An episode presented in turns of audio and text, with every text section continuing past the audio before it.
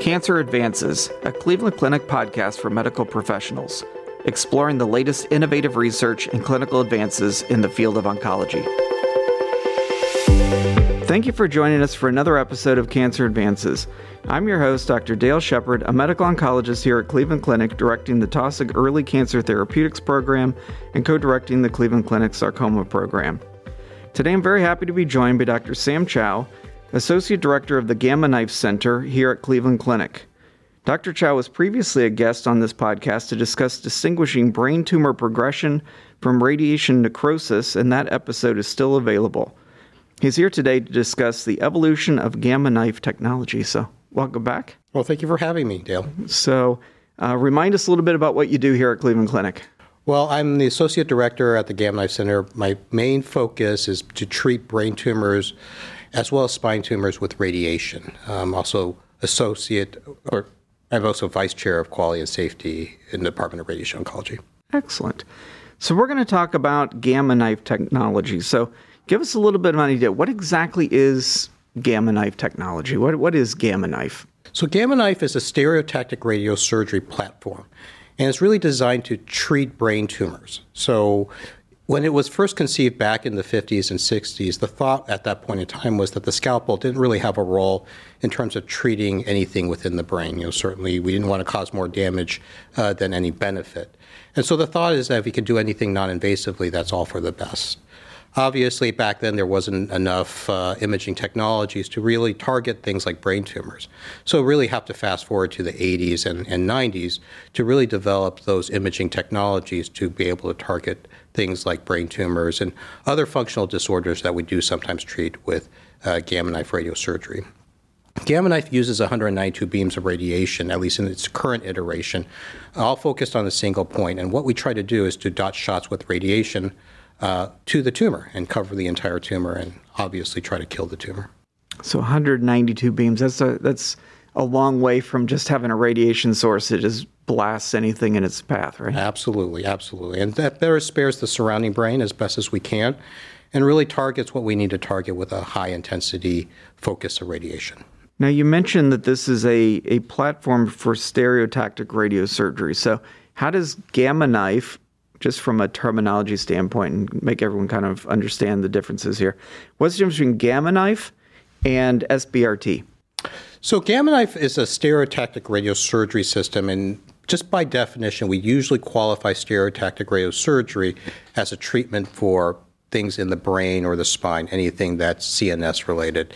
SBRT is usually uh, thought about in terms of stereotactic radiation, very similar in concept to what we do in the brain, but to other sites in the body. And so many platforms that we do use in terms of treating SBRT could also treat the brain, but the Gamma Knife is a dedicated system specifically for the brain, which does offer some advantages. And, and what kind of advantages would that be? So is some, it just this, just the ability to localize a little bit more precisely, or what exactly are we looking at from advantages? Yeah, so some of those advantages include just efficiency in terms of being able to treat. So, for example, with you know traditional SBRT systems, linear accelerator based radiosurgery, things like the CyberKnife, often requires quite a bit of uh, pre planning. In other words, you have to get a CT scan that's separate. Uh, that usually takes a while to do the plan, usually a day or two, before you can actually treat the patient. With the Gamma Knife system, all of that is can be integrated within the day. So the patient would come in early in the morning. We can do the MRI scan, the CT scans, immobilization, whether that's going to be with a frame or the mask, and then literally plan out the treatment. The, the, treatment is very, very straightforward in terms of its planning, uh, and go ahead and deliver that treatment all in the same day. Uh, that's a little bit more difficult to do with other systems. All right. Again, just trying to kind of help people understand this whole process. Um, you mentioned immobilization with a frame and a mask. Mm-hmm. What uh, tell us a little bit about that? Why you might use one over the other? Excellent question. So, historically speaking, frame was the de facto standard for treating brain tumors using stereotactic radiosurgery. You put on this frame using two screws in the front, two screws in the back. It holds the head rigidly. Um, and then you get a CT scan for localization and you deliver the treatment. That being said, you know, there are other improvements in terms of gamma knife technology. For example, with the Icon, which uh, we uh, obtained, you know, several years ago, that allows us to do a cone beam CT before treatment, which does allow for flexibility in terms of a mask-based treatment. And now you can going from a frame-based treatment now to a mask-based treatment with exact same precision and accuracy with the frame the advantage of that is that now you don't have to put on the frame, which you know can be sometimes concerning for some patients. It's completely non-invasive now, and it also allows us to be able to do fractionated radiosurgery. So rather than just having to do just single session radiosurgery for some of the larger tumors, they may have some benefit in terms of fractionating. Now we're able to do these treatments uh, over five days uh, to be able to better be safe about the brain. And that's that safety comes from less energy per fraction? Exactly. So less energy per fraction allows for some normal tissue healing in the surrounding structures. Uh, and for things that are bigger that you really need to get the dose in, sometimes fractioning and delivering the radiation over multiple days can be safer. And we talk about size. So when we think about doing this as a procedure, what are the limitations practically in terms of size of lesions, number of lesions? What what are some of the the restraints from that standpoint? So that has always that's that change is ongoing. So I mean, historically speaking, we used to say, well, anything you know four centimeters or less is something that we can target with stereotactic surgery, and that was back in the days when we were doing frame based and doing single session or single fraction radiosurgery. Nowadays, with the ability to both either fractionate or even do what we call stage stereotactic radiosurgery, we're allowed to treat uh, not only bigger lesions, but any also many more lesions. In terms of the practical limitations, you know, we could treat, you know, 10, 20 spots within the brain for metastatic disease. And historically speaking, that was actually fairly cumbersome. But with improvements in terms of technology and the efficiency in terms of treatment delivery, and not only that, you know, be able to sometimes even spatially space these apart. So rather than having to you know, force the patient to be treated for 20 lesions in a given day, which could probably even take many, many, many hours. Uh, giving you know them a break and and and coming back another week uh, to get another handful treated, so that we can even treat upwards of of 20 plus lesions if need be. From a, a practical standpoint, I it's hard to count the number of times you go on a hospital service and you know someone comes in with a brain met and of course radiation oncology gets gets consulted, neurosurgery gets consulted. What are sort of situations where radiation's clearly better? Situations where surgery would clearly be better. So, oftentimes we try to think about radiosurgery as our number one modality for treating brain metastases because it's non-invasive and it's really easy to do. Uh, it gets patients back on their feet quicker. They can go on to systemic therapies much quicker than if we do something invasive like a craniotomy. That being said, craniotomy is to take out tumor still has its role in terms of the management of brain metastases.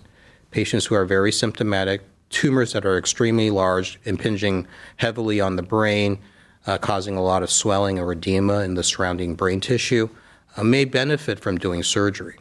And so, you know, with with us going up and seeing the patient up in the hospital floor as well as neurosurgery, that allows us to chat about the patient, decide on what's the best option. One of the things that we have started to do over the last several years is to even consider doing the radiosurgery before we do the surgery uh, what we call neoadjuvant radiosurgery. And therefore, it can make things a lot more straightforward, a lot quicker in terms of their treatment. They don't have to wait afterwards for us to do radiation uh, to clean up the resection cavity. It makes the radiation much tighter. It prevents you know, development of leptomeningeal disease and also reduces the risk of radiation necrosis. So many of these patients, even they come in the hospital and we decide that we want to do surgery, sometimes we can strategize by doing some radiosurgery in advance to essentially quote unquote sterilize the tumor. When we think about the, the technology, we're 192 beams, it's uh, you know ability to do masks now with with localization with CTs. What are some of the things that are still limitations? What what's is, are there things that are being developed to make this an even more effective therapy? Absolutely. So, I mean, I think you know when we think about you know how successful we are with with gamma knife radiosurgery and the management of, let's say, brain metastases. And for the most part, I think 80, 90% of the time, we, we get good control. Um, but there are some issues that do develop. So, one, I mean, there is local recurrence. And perhaps, you know, we could strategize more with systemic therapies to decrease the chance of recurrence for brain metastases. And some of that has been shown, particularly with immunotherapies and other targeted therapies that can be done in addition to radiosurgery to act synergistically for tumor control. The other thing that we struggle with is also radiation necrosis. So if you give enough radiation to the tumor, and we talked about this in the past, you can cause you know quite a bit of inflammation that could develop you know months out or years out. Uh, and sometimes that, that could also be frustrating to, to manage and take care of. Uh, so we also want to reduce those risks. You know, trying to treat more brain metastases. So, you know, when when we talk about the management of brain metastases, you know, we, we try to do radiosurgery as much as we can, but as you get to the higher numbers in the you know 15 and 20 range, certainly that makes it much more cumbersome to deliver. And hopefully, with you know improvements in terms of efficiency with planning, um, that may come out uh, in the future, especially with the new Esprit system, um, that, that, that make it more straightforward to treat many more lesions. Are there any particular areas in the brain, um, the spinal cord, are there areas that are still difficult to treat based on location? So the brainstem is always a little bit risky in terms of treating, though we've done it multiple times and determined to be it safe. You know, it's always something that that sits sits in the back of our minds, and and we have to always give um, you know fair consideration about the potential toxicities of of brainstem necrosis. The optic nerve and chiasm is usually an, a no-fly zone for radiosurgery. Uh, those uh, structures are very, very uh, sensitive to radiation. Um, and but you know if if we could figure out a way or a strategy to treat them radiosurgery wise, you know either fractionating in some way, shape, or form, um, you know, th- those things could be considered, but still yet to, to be discovered, that's yet to be thought of. And I guess if we're talking about radiation, we're talking about different types of radiation. We talked about SBRT versus gamma knife. Something that would inevitably come up is protons. Mm-hmm. Um, how are there? What, what are situations where people might advocate for protons instead of gamma knife, just so people get a sense of what what the practical application of that would be? So protons has an interesting physical pre- feature, so that it delivers very modest dose of radiation until it gets to its target. Delivers a lot of radiation, and beyond that, doesn't deliver any radiation. And for tumors that are really close to very critical structures, certainly offers some advantage. Radiosurgery does it a bit of a different way. So what we're trying to do is really try to minimize dose to the surrounding structures and focus the radiation uh, directly on the tumor there are things that we still need to treat with protons. So, for example, things that are a little bit largely infiltrative in the brain, we're going to be fractionating it and delivering radiation over six, seven weeks, for instance. You know, we still have to utilize proton therapy. We can't use radiosurgery to achieve that effect in terms of keeping dose away from critical structures. There's always going to be a role for proton therapy in terms of management of things like uh, spinal radiation, which obviously requires a larger field of radiation, but yet you're trying to spare normal tissues and structures. People are trying to f- figure out whether or not they can do proton therapy in a radiosurgical format. You know, using protons as a means to deliver radiosurgery. There's a lot of things that we still don't necessarily understand about protons uh, in terms of its biological effects and radiobiological equivalence. And so in that in that case, you know, it's it's still things that we need to work on in terms of understanding the the uh, physics of, of, proton therapy and the radiobiology of physics better before it becomes prime time. But stereotactic radiosurgery in the form of gamma knife or linear accelerated based radiosurgery already has a long, safe track record. We talked about uh, using gamma knife for things like metastases. Uh, what's the role for benign lesions? So it definitely has a very important role in terms of managing benign lesions. So we, we treat things like meningiomas, pituitary adenomas, vestibular schwannomas with radiosurgery, all with 90% plus success rates in terms of tumor control. Uh, certainly, in some of those cases, it's very difficult to do anything from a surgical standpoint. Oftentimes, they're in the base of the skull. they're next to or adherent to critical structures. And that's where the advantage of radiosurgery comes into play. Not only do we use radiosurgery to treat benign brain tumors, we also use it to treat uh, functional disorders. So, tri- uh, tremors can be treated with uh, stereotactic radiosurgery, as well as trigeminal neuralgia can be st- treated with stereotactic radiosurgery. Some vascular disorders like uh, arterial venous malformations or AVMs are treated with stereotactic radiosurgery. And one of the programs that we're starting to de- develop here is to use uh, gamma knife radiosurgery uh, to treat pain syndromes. So patients with uh, cancer pain syndromes that are very refractory to medications, by treating uh, the pituitary, uh, you can actually exert some pain relief, and there's been some studies to show that. So we're going to be starting our program fairly soon. That's great. So when we uh, we think about um, these therapies, we talked about gamma knife, some some um, some possible improvements on that. Do you think the the future in terms of better treatment for patients is primarily improvements in gamma knife, or is there some other technology that you find particularly exciting that might be more effective? So that's a great question, and you know we certainly feel that gamma knife is going to constantly continue to improve on itself, uh, and we're looking forward to what those improvements are going to be. Uh, that's going to be developed by the company. Uh, but there's a lot of other things that are coming that are exciting that that I think work together uh, with with gamma knife radiosurgery. So, for example, uh, laser interstitial thermal therapy, which was developed here uh, in part at the Cleveland Clinic, certainly has a role in terms of being able to take care of recurrent disease that uh, recurs despite gamma knife radiosurgery, in which case then we can do a laser interstitial thermal therapy, biopsy the tumor so we know exactly what we're dealing with, and then sometimes following that up with fractionated radiosurgery. Or if the patient uh, develops radiation necrosis, and we can use that, you know, lead to treat that. Something in terms of uh, technology that almost looks similar in concept to to gamma knife radiosurgery is uh, is HIFU or high frequency ultrasound. Uh, that's used to actually can cause lesions within the brain, and they are using that, for example, here at the Cleveland Clinic to treat tremor disorders as well.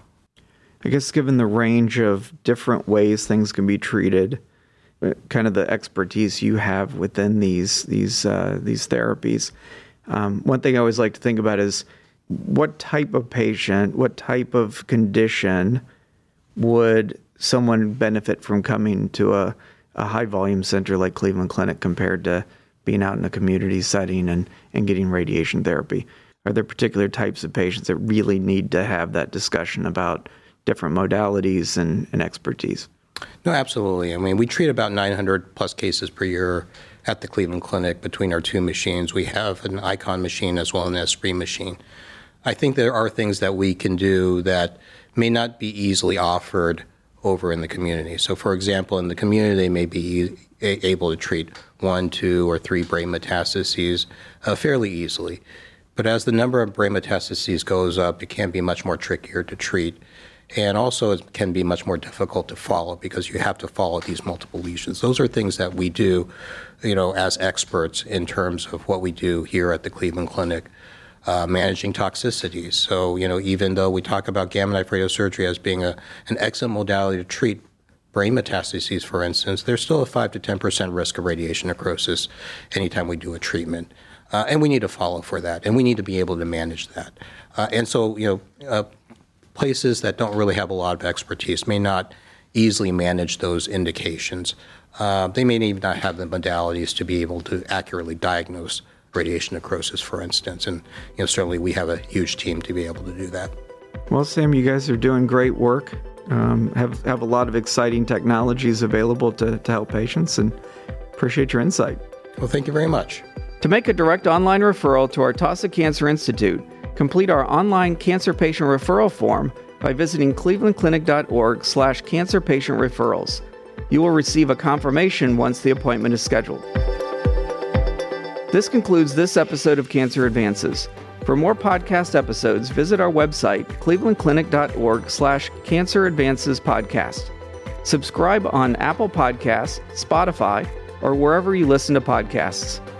Don't forget, you can access real time updates from Cleveland Clinic's Cancer Center experts on our Consult QD website at consultqd.cleveland.org. clevelandclinic.org/cancer.